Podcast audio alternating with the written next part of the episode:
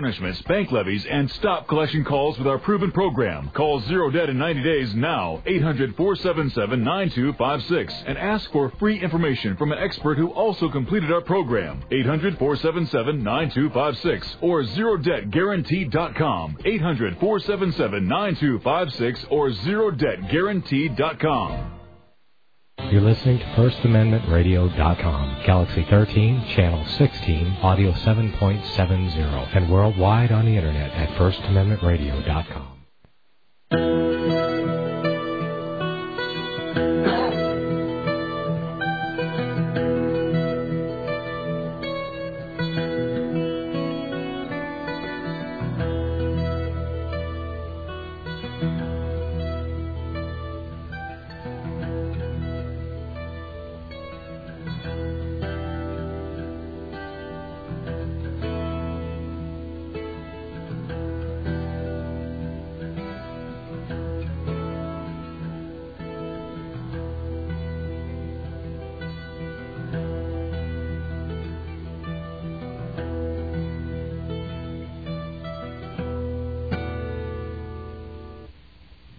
Good morning, everyone. Welcome to Keys to the Kingdom.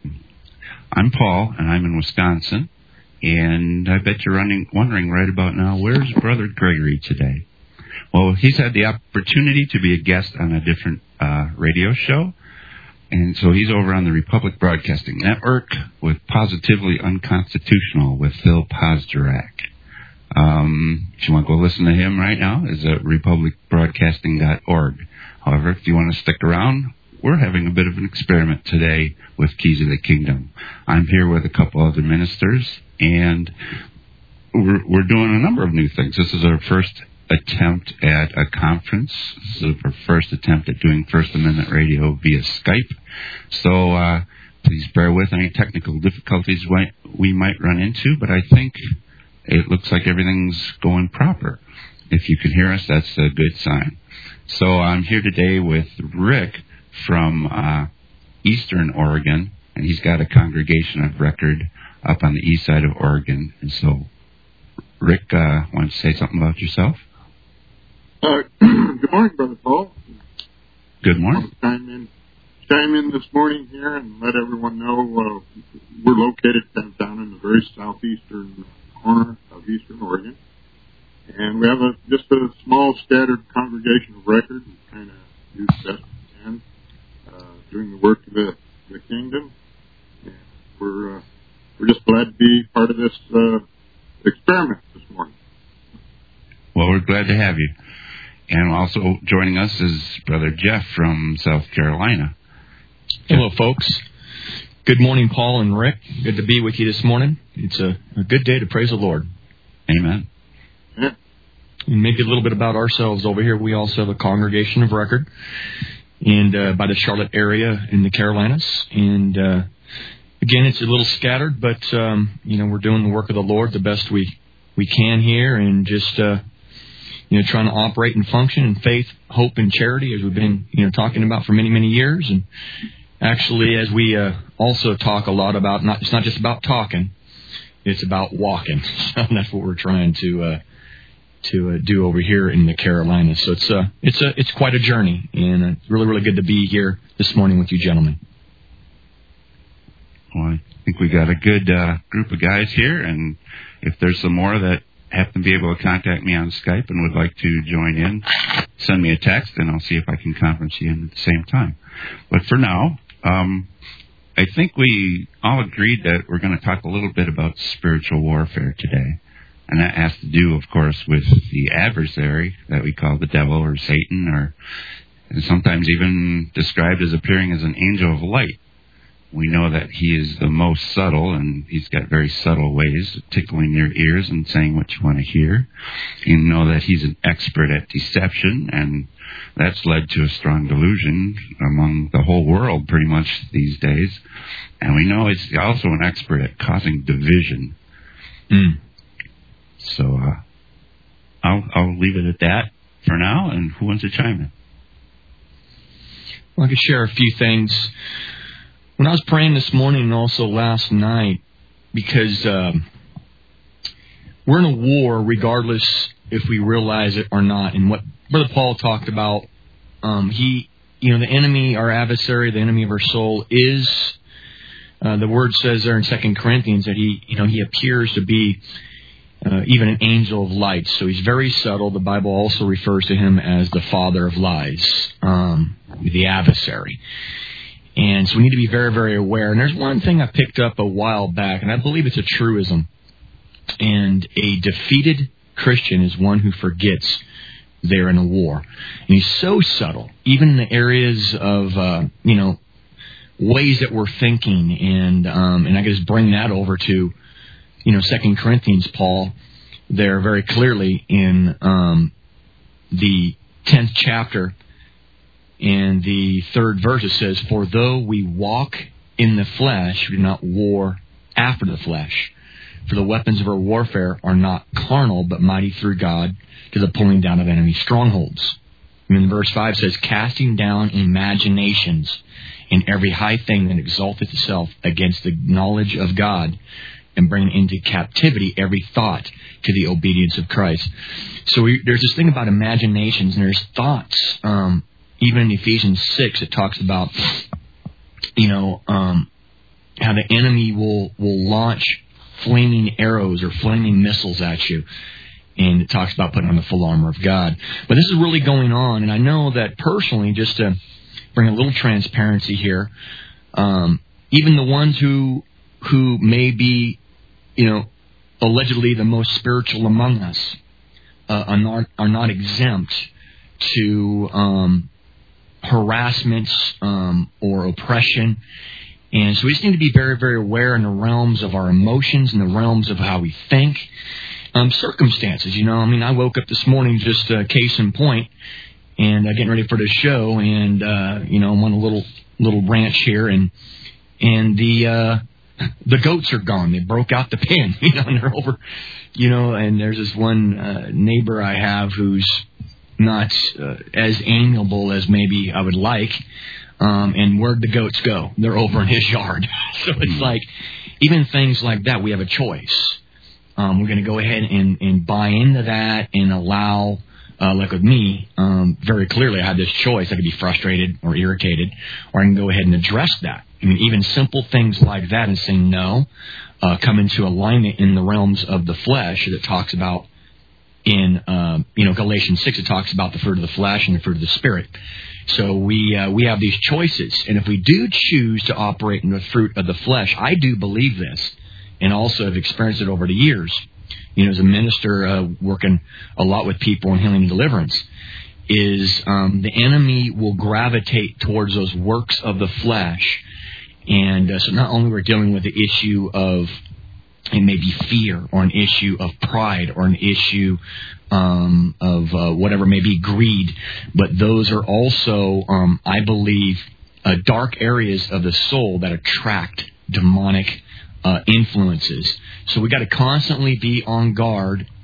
That's why the Bible says that in I think it's like 2 Timothy 3, it talks about be sober, be vigilant.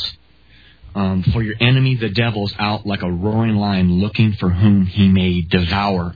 That talks about, says, but resist him, standing strong in the faith.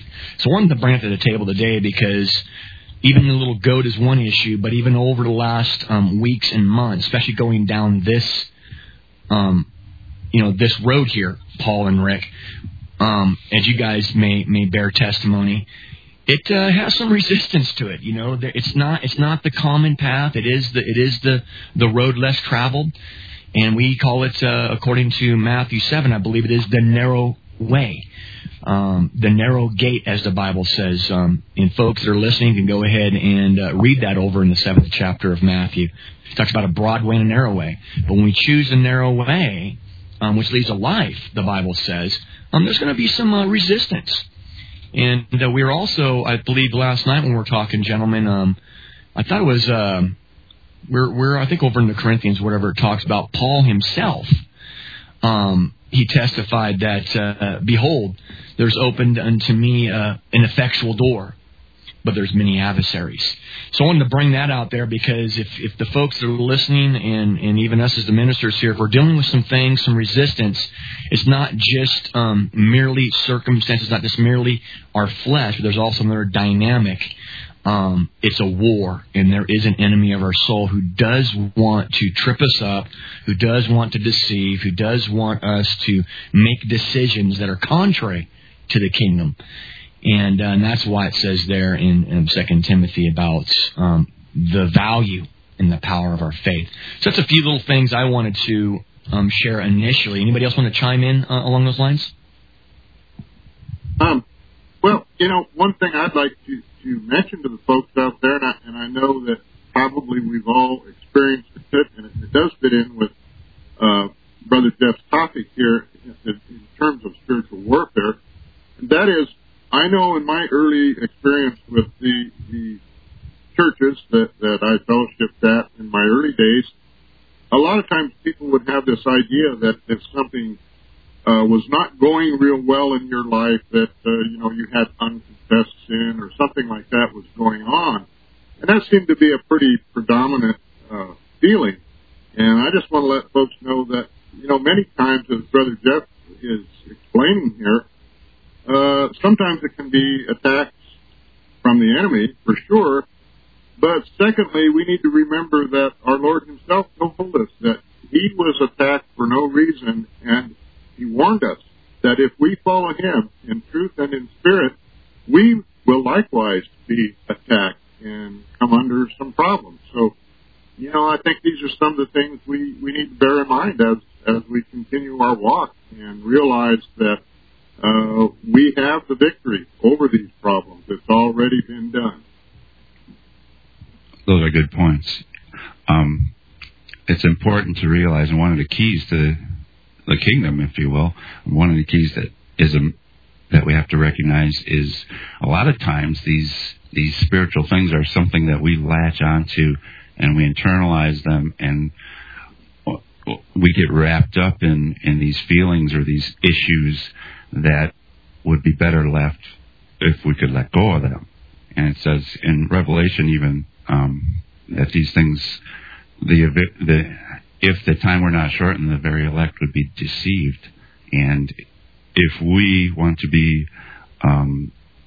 grow in the Spirit and let the Spirit live inside us, we got to let go of some of these issues that are maybe tangential to where we're trying to get to, and let the Spirit come in and fill us. Amen. I agree. Amen.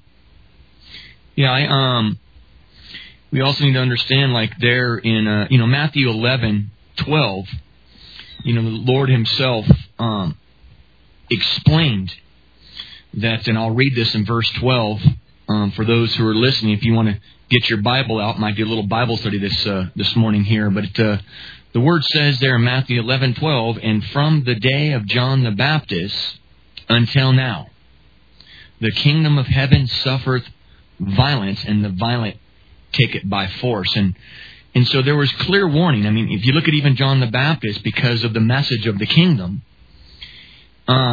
he actually had his head cut off. If that's not some resistance, I mean, the Lord himself, not only... the enemy took him up to a high place, known as the temptation of Christ. I mean, the enemy was there to tempt, but Christ himself said, "It is written, it is written, it is written." And if you read that, study that out. And he resisted him with the word, not just emotional fortitude or the arm of the flesh. He resisted the enemy with the word, and the Bible says, and the devil went out from him looking for an opportune time.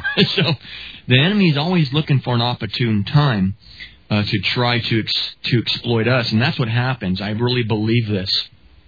And how I explain this to people in the past is, see, the devil is a creature of darkness. He lurks in the shadows. If there is areas of darkness in our heart, I believe this, he has literally legal rights to oppress an area of darkness, if it's like an area of pride in our lives, an area of unforgiveness in our lives, an area of greed, or all the things that are contrary to the kingdom. And I believe this, even from the very beginning when the Lord cursed the serpent. And the curse was that you will slither on your belly and you'll eat the dust of the earth. And it's so interesting. Look at that earth. We are earthen vessels. And so the areas that are flesh, the areas that are contrary to the Spirit, I believe the enemy actually has legal access to devour or to eat those areas. And so our job, as the Bible says, is those who walk in the Spirit will not fulfill the lust of the flesh. And that's kind of how I look at it, even practically, because very, very important for us. That's why the Bible says also the Lord's mercies are new every morning. We need to come to the Lord new every morning. What does that mean? With humility, in the light. The Bible talks about, God resists the proud. But he gives grace to the humble. So I believe, as a principle, all the folks that are listening, what I do to have a victorious day, if you will, because the Bible says he always causes us to triumph in Christ. And that's the key, is being in Christ, not in the flesh. And so how do we get in Christ today? And number one, when we wake up, I believe it's really, really imperative to come into alignment in light and say, Lord, any area of my heart that is contrary to you, any area in my heart that is wayward, or if there's hindrances in me because of decisions I've made or because of any sort of demonic influences, handle that first thing in the morning. And how do you handle it? The Bible talks about in, I believe it's the 18th chapter of Proverbs, it says the power of life and death is in the tongue, and those who love its fruit shall eat of it. The Lord has given us our mouths, our decree, the power of our words. And that's why we can curse ourselves, or we can bless ourselves. We can curse others, or we can bless others. That's why it says in James about our mouth being, it says, there's a fountain, have bitter and sweet waters come out of the same fountain. And he talks a lot about our mouths, and even our mouths being like a rudder of a ship, or a bit in a horse's mouth. You can go ahead and lead it. And so use your mouths to decree blessing over yourself and your family. Use your mouth to renounce that there's something going on around in the realms of fear. I'm getting real practical here. In the realms of fear, and we'll use that as an example, because fear is gripping people throughout the land, in the realms of the economy, in the realms of health, just kind of instability all around us. And we could use our mouths as a rudder of a ship for our own lives to bring it into the kingdom. And what does that mean? It means this, that we say, we will line up with the kingdom of God. We will embrace the righteousness of the kingdom. We will walk in holiness, and we begin to decree those things over ourselves. We will walk in love, and we begin to command our own soul. And this is, again, really, really practical. It's not spooky. It just really is powerful when you understand the power of words. And then also there's things that are oppressing you, like this fear. What I do is I say, fear, I rebuke you, and I renounce you. All the influences of the demonic behind that fear, I will not be manipulated by you. And I began to denounce and to rebuke. And then I began to say, I close the door to those influences. And I plead the blood of Yeshua, which cleanses us from all sin and unrighteousness. So those are some of the practical things that I've been employing in my life. And then one by one, if it's an area of pride or an area of doubt and unbelief, an area of lack and poverty, we literally could speak to these mountains, as the Lord commanded in the Gospels. He said, "If you have faith the size of a mustard seed, you could speak to this mountain, be uprooted and cast into the sea, and it shall be done." And there's mountains in our lives. I call those the hindrances, those things that are blocking us from walking the kingdom lifestyle. And the same thing with the areas of wounding and abuses. If there's been woundings and there's been abuses in your life, you can speak to that, you know, those situations in your heart. Because every one of us has been through some hard times. Every one of us had opportunity, if you've lived, you know, more than 2 minutes, that there's a lot of darkness that can buffet you and abuse you. But we don't have to make wrong decisions when other people do things that are contrary to the nature and the kingdom of God. We can actually release forgiveness. We can say, Father, no, I'm not going to walk in bitterness here. I'm going to walk in the peace, the shalom of God. It just kind of goes further and further there. But again, to go back to Matthew 11:12, and from the days of John the Baptist until now, the kingdom of heaven suffereth violence, and the violent take it by force. And so, what I hear in that word there is there's got to be a standing in us. There's got to be a tenacity in us.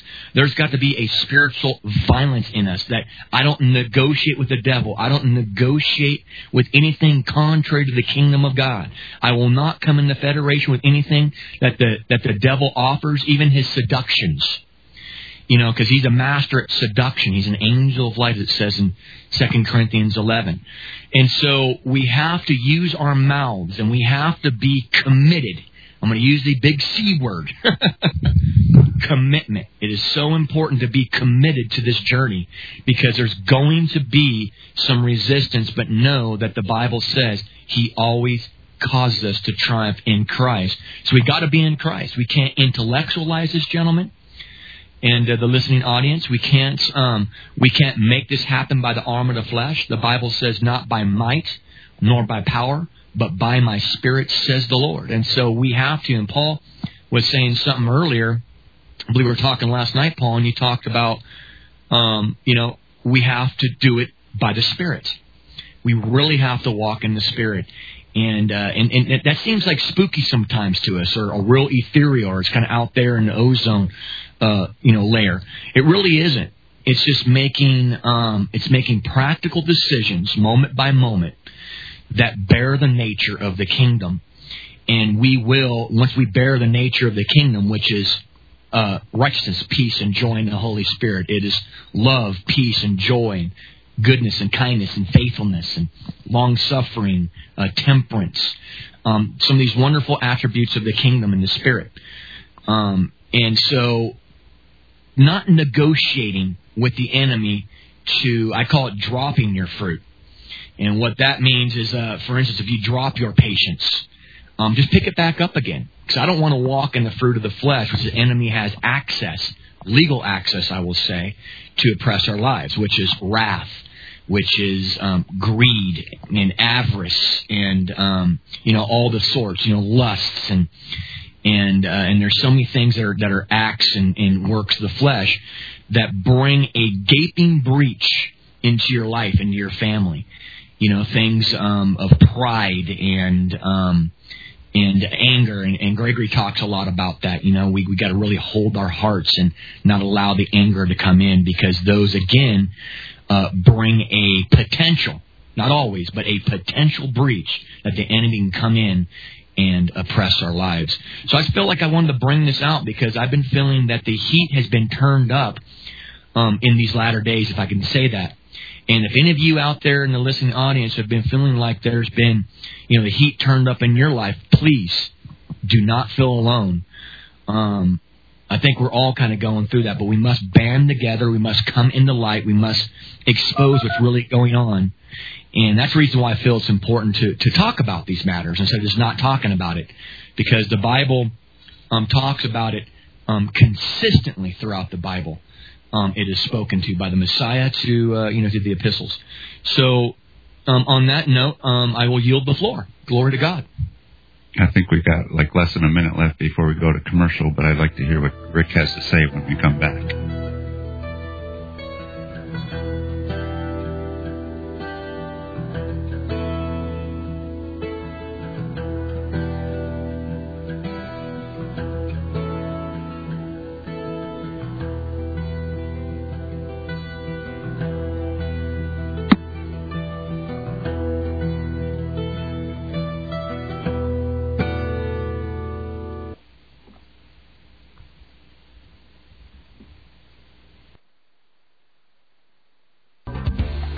Hear it first on FirstAmendmentRadio.com and FirstAmendmentRadio.net, around the world and on satellite.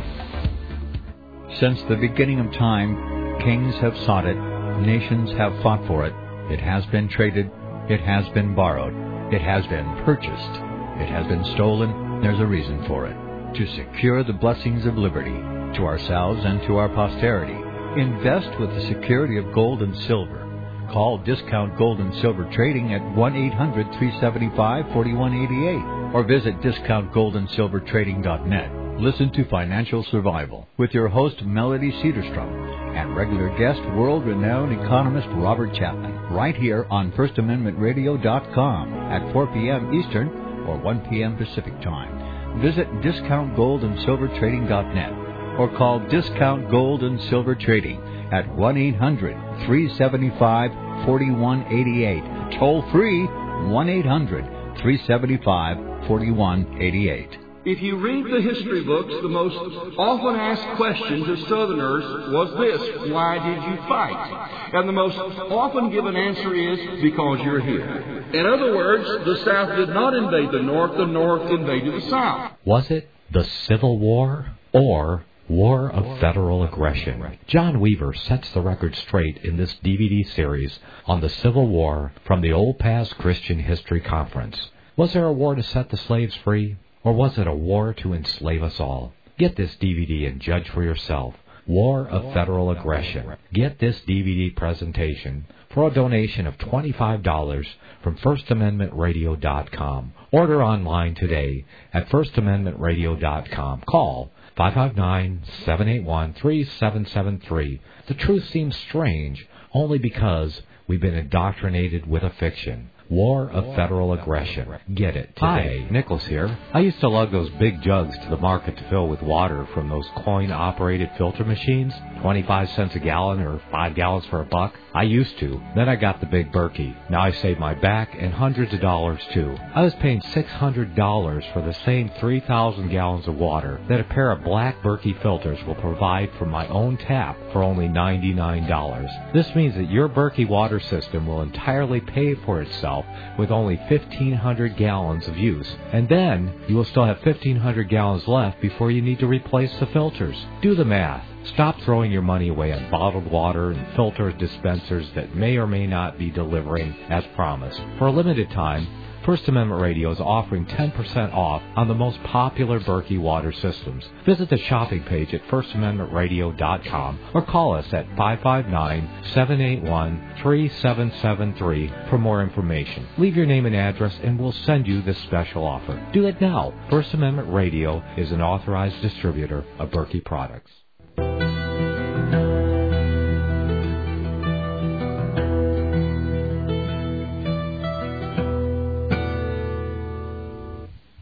Welcome back to Keys of the Kingdom. I'm Paul in Wisconsin. I'm here with Brother Rick in Oregon and Brother Jeff in South Carolina. We're talking a little bit today about spiritual warfare. And before the break, Jeff got into a good discussion on exactly how the enemy has legal access to us. And that was an interesting discussion on his, and about how important it is what comes out of our mouth and how it can influence our spirit at the time. And Christ himself talked about how it is the things that come out of the mouth that corrupt us, not what goes in. But I wanted to hear Rick's response on what Jeff was saying, too, so I'll give the floor to Rick. Okay. Thank you, Brother Paul. Listening to Brother Jeff kind of towards the tail end there, talking about people feeling the heat turned up a bit, if you will, kind of brought to remembrance a little written thing that I've had in my Bible cover for years, and I know it really ministers to me occasionally in times when you do feel that turning up of the heat, if you will.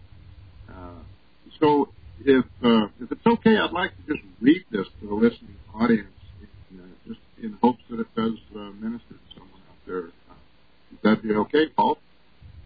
Yeah, please do. Okay, this we start out with verse Malachi 3:3, where it says, "He sits as a refiner and purifier of silver. And the little story I have here begins, this verse puzzled some women in a Bible study, and they wondered what this statement meant about the character and nature of God. One of the women offered to find out the process of refining silver and get back to the group at their next Bible study. So that week, the woman called the silversmith and made an appointment to watch him at work. She didn't mention anything about the reason for her interest beyond her curiosity about the actual process of refining silver. And as she watched the silversmith, he held a piece of silver over the fire and let it heat up. He explained that in refining silver, one needed to hold the silver in the middle of the fire where the flames were hottest so as to burn away all of the impurities and leave only pure silver remaining. The woman thought about God holding us in such a hot spot. Then she thought again about the verse that says, He sits as a refiner and purifier of silver. She asked the silversmith if it was true that he had to sit there in front of the fire the whole time the silver was being refined. The man answered that yes, he not only had to sit there holding the silver, but he had to keep his eye on the silver the entire time that it was in the fire. If the silver was left just a moment too long in the flames, it would be destroyed. The woman was silent for a moment. Then she asked the silversmith, Well, how do you know when the silver is fully refined? The silversmith smiled at her and answered, Oh, that's very easy. I know when I see my image in it. So today, if you're feeling the heat of the fire, just remember that God has His eye on you and will keep watching you until He sees His image in you. And I think, sometimes during periods of uncomfortable things in our lives and spiritual oppression, I think maybe we should kind of remember this little story, because I think it's very, very fitting and very applicable to all of us at times. And it's just something we should bear in mind. And I'd also like to remind everyone of the verse in Luke chapter 10, verse 19, where it says, Behold, I give unto you power to tread on serpents and scorpions, and over all the power of the enemy, and nothing shall by any means hurt you. Amen. So just, for each of us to have that confidence that we do have the power over these things of demonic oppression and so forth. I think we should just remember these things. Yeah, I like that illustration. That's good. It reminds me of something that Brother Gregory likes to say, too. He thinks that God is talking to each and every one of us all the time, and all we got to do is, make a quiet time to open our ears and our hearts and listen. And when we can start to hear that still small voice inside us and recognize it, that we will see some of this fruition come to pass. I agree, and it's interesting you bring that up, because I remember a few years back my own mother had made the comment. Actually, it was more of a question. We were in a little discussion, and she made the comment. She said, well, why is God so picky about who He talks to? And that, what you just said, Brother Paul, was exactly my feeling, and so that was my answer. I just told her, I said, well, Mother, I believe that He's trying to talk to us. He does talk to everyone all the time. It's just that a lot of people choose not to listen. And we must definitely have a hearing ear, I believe. And I think your story is right on mark, Rick, because that is, everything we're talking about, there's a lot of different dynamics here, like different facets to a diamond. And at the end of the day, the Bible does say, He who began a good work in you is faithful to complete it to the day of Christ Jesus. So we know that we are His workmanship, created for good works, meaning that He's working on us. He's chiseling on us. We're in the potter's will. And this thing about spiritual warfare, and to go back to the issue of the enemy having legal access, and also being cursed, eat the dust of the earth, if you will, or I call it the dirt, or the earth, or the flesh of our own lives. I believe this, that he is really he's really a pawn in the hands of the Lord, because the enemy is given legal access to areas that are contrary to the kingdom. Why? That we, in this refiner's fire, this refinement process, is the Lord wants to see the reflection of His Son in us. And this is really unfortunate, but it's the truth. Trials and tribulation and refinement is how He gets His nature and His reflection. I'll call it maybe the kingdom, that kingdom lifestyle, if we can go there. He wants us to live kingdom, not just talk about it. And the enemy is there to identify areas of our flesh, or areas where we have not repented, areas where we are bitter, areas where we are unforgiving, areas where there is arrogancy in our lives. And it's almost like when you're driving down the road and you have a check engine light. You don't go ahead and reach under the dashboard and pull the wire out. It would behoove you to go ahead and pull the car over and just kind of pop the hood and see what's going on here. If you need some oil, let's put some oil in the engine, not try to disconnect the wire. And that's kind of, in essence, what folks been doing for a long time, especially in Christianity, is they don't want to go to the roots issue. And the root issue is we have a nature that the Lord is trying to get a hold of. That's why it says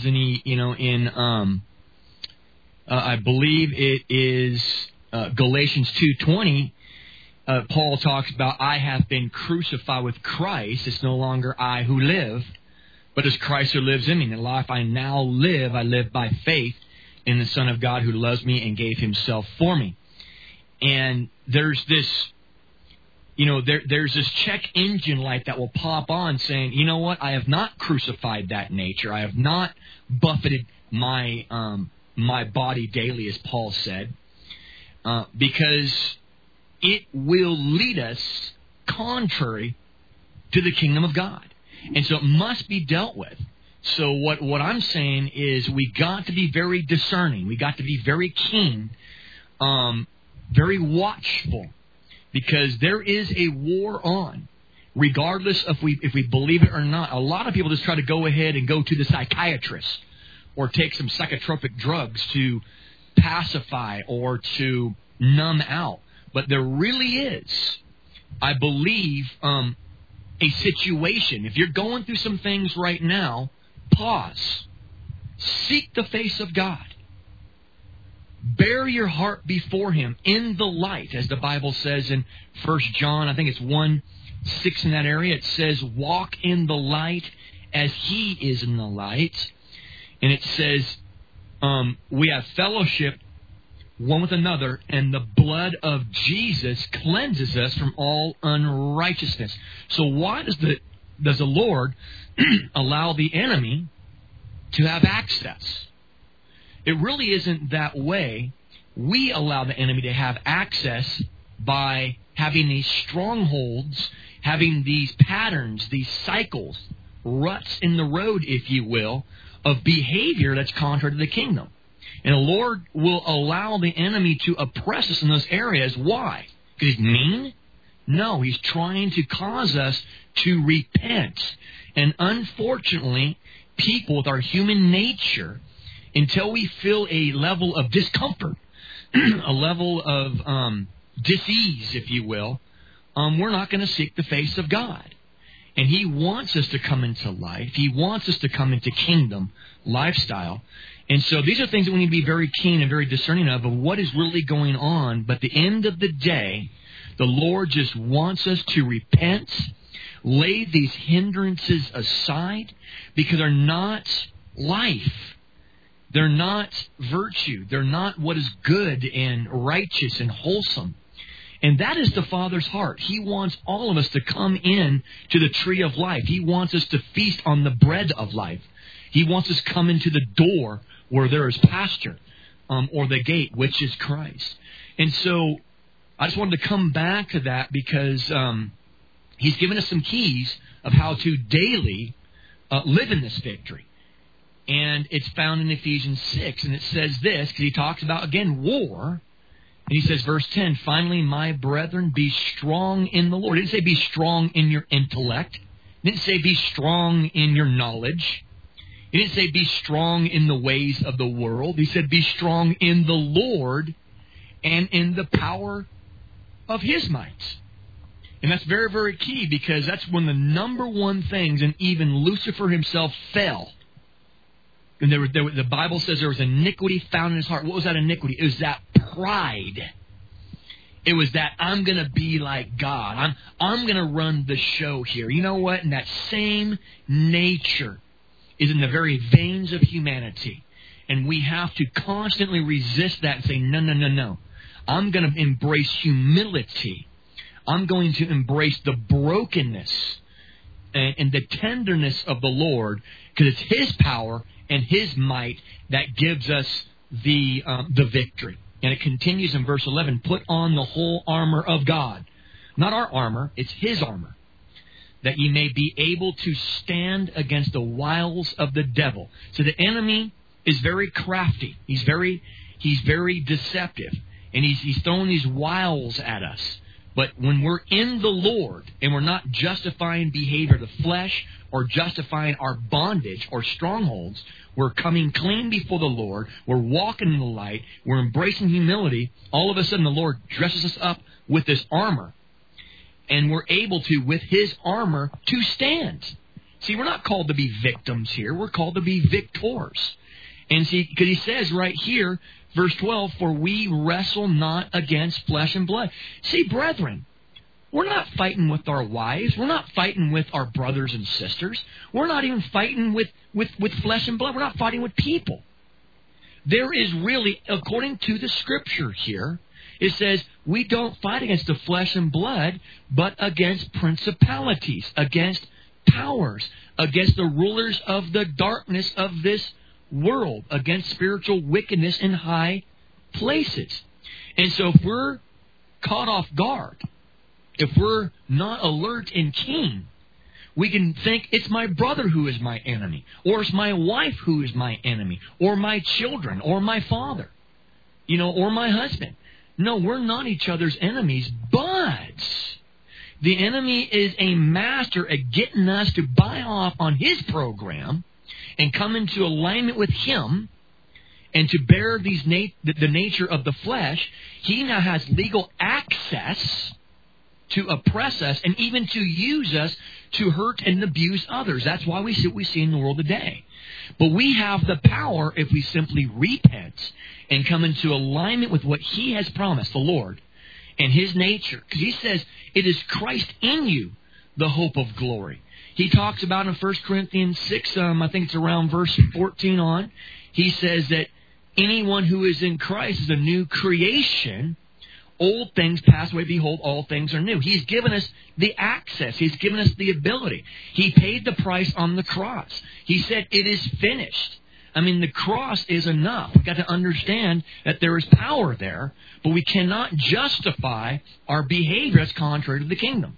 And so he goes on, and he says this, wherefore take unto you the whole armor of God. Again, not our own armor.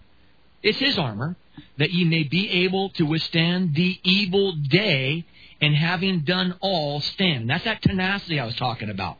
That's that non-negotiable. I don't negotiate with the devil. I don't negotiate with unforgiveness. I don't negotiate with bitterness. I don't negotiate with pride. I don't negotiate with fear. I don't negotiate with these things. I don't negotiate with poverty. I don't negotiate with strife and division and wrath. I don't negotiate with these things. You need to stand against it with the armor of God. And I'll just say this last thing here from the Scripture. Stand, therefore, having your loins girt about with truth. So one of our weaponry here is we got to understand truth and walk in truth. Number two, having on the breastplate of righteousness. See, Christ is our righteousness, not our own righteousness. The Bible says our righteousness is as filthy rags, Isaiah says. But it's His righteous because of his blood and the cross that he bore and was nailed to for the sins of the world. So the second weaponry is righteousness of the Lord. And he said, your feet shod with the preparation of the gospel of peace. We're bearers of the gospel of the kingdom, I believe. It's a gospel of peace in the midst of chaos, in the midst of torment and tumult all around us. You have the power and the ability by the ambassadorship of the kingdom to speak to the storms, to speak to those mountains, to bring the shalom peace of God. That is weaponry. It goes in above all, taking the shield of faith. Our faith is so precious in the eyes of our Father. It's weaponry. We got to walk in faith. The Bible also says, I think the 11th chapter of Hebrews, it says it's impossible to please God without faith. So do not underestimate the power of just believing your Father and His precious promises. It is a weapon. We need to understand these people. It's very, very important, brethren, to understand that we are in a war, but we are dressed up and equipped in the Lord if we choose to line up with His kingdom. And He says, above all, take the shield of faith wherewith ye shall be able to quench all the fiery darts of the wicked. And 17, and take the helmet of salvation. Again, weaponry. We need to have our minds covered that He has paid the price.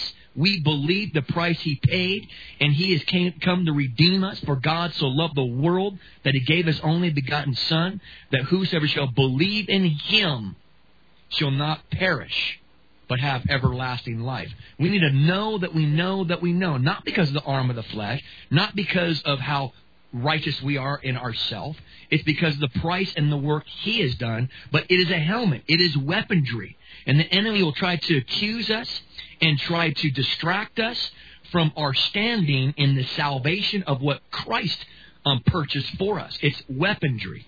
And it talks about, and it continues here, and it says this. It says, and the sword of the Spirit, which is the Word of God.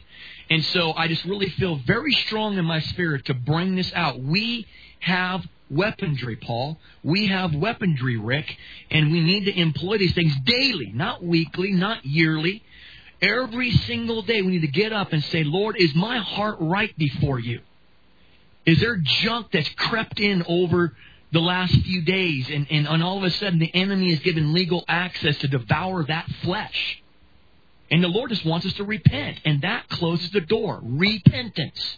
That's why all through the Bible it talks about repent, repent. Preach the gospel, preach repentance and seeking the gospel of the kingdom. So I really feel strongly to emphasize this to you gentlemen and the listening audience, because we need to know this. This is not my opinion. This is not Paul and Rick's opinion, saints. This is from the Bible. And the Lord has given us the equipment if we choose. And one thing you know about HHC, we're talking a lot about choice here.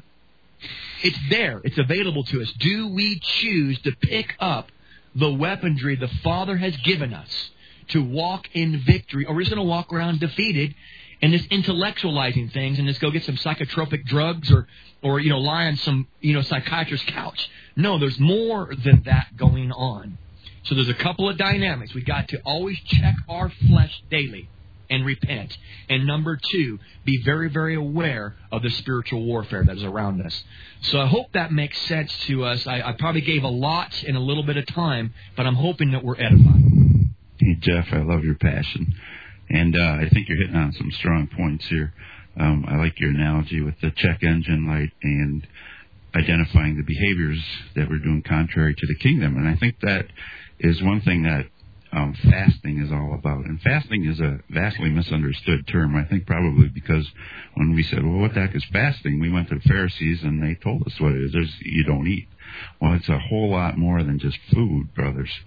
When you identify these behaviors that are contrary to the kingdom of God, it's time to fast. And what fast means is you get away from those behaviors. It's not just don't eat candy or don't eat at all for a day. It's don't do those behaviors that are keeping you away from the kingdom of God. It could definitely be both. Amen. And Rick, you've been kind of quiet. Let's hear something. Oh, well, I know I'm having a little technical difficulties here with my microphone deal, so. But anyway, I think I'd just like to remind everyone that the term repent, Brother Jeff uses it a lot. A lot of people out there, I know over the years, I've come to realize they think of the term of repent or repentance as more of an emotional, having an emotional type definition. But actually, the term repent is a verb. It's an action word. It means that we have to stop whatever that was that we were doing that was contrary to God or contrary to His kingdom. We have to stop doing that and then turn around and go the other way. Amen. So it's not just an emotional thing. That's part of it. But it's a verb. It's an action word. It means we have to do something. Turn around. Go the other way. Amen. Well, Gregory talks about how the change in the church in the time of Constantine came about, where the early Christian church, the first century church, was following the words of Christ, repent or get baptized and repent. And then Constantine came about, and he just kind of left out the repent part.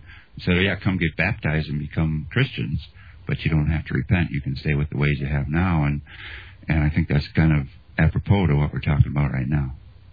There's a fruit of repentance, and as the Bible says, the Messiah himself says in the Gospels, you know a tree by its fruit. You know, an evil tree cannot bear good fruit, and a good tree cannot bear evil fruit. I mean, it really is that practical.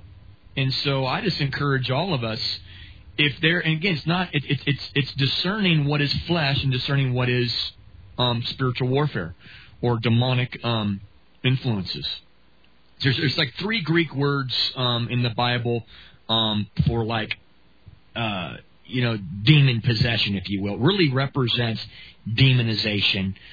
And it's very, very interesting. Demonization simply means not necessarily like I am fully 100% of my faculties are totally taken over by a devil. It really represents demonization, which means, and this is very, very interesting when I studied this out several years ago, and get a hold of this gentleman. It's very, I think, enlightening. To the level of our passivity. Now get a hold of that. Say it's with anger. The level of our passivity with anger. Say, I'm 25% passive or 50% passive or 100% passive. It gives that much legal access for the enemy to come in and to oppress you in that area and to it's almost like putting a ring in the bull's nose. So we gotta make sure we're not passive is the key. All right. Well, we've run out of time. We've got lots more to discuss, and maybe we'll get another chance to do so. But thanks, everyone, for tuning in, and may peace be upon your house. Thanks, brothers. Bless you. Thank you.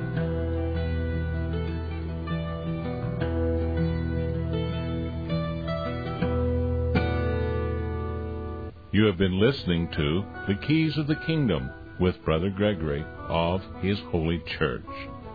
For more information on the educational ministry provided by His Holy Church and Brother Gregory, including services, counseling, lectures, books, and other audio materials, please write to His Church at Summer Lake, Box 10, Summer Lake, Oregon, 97640.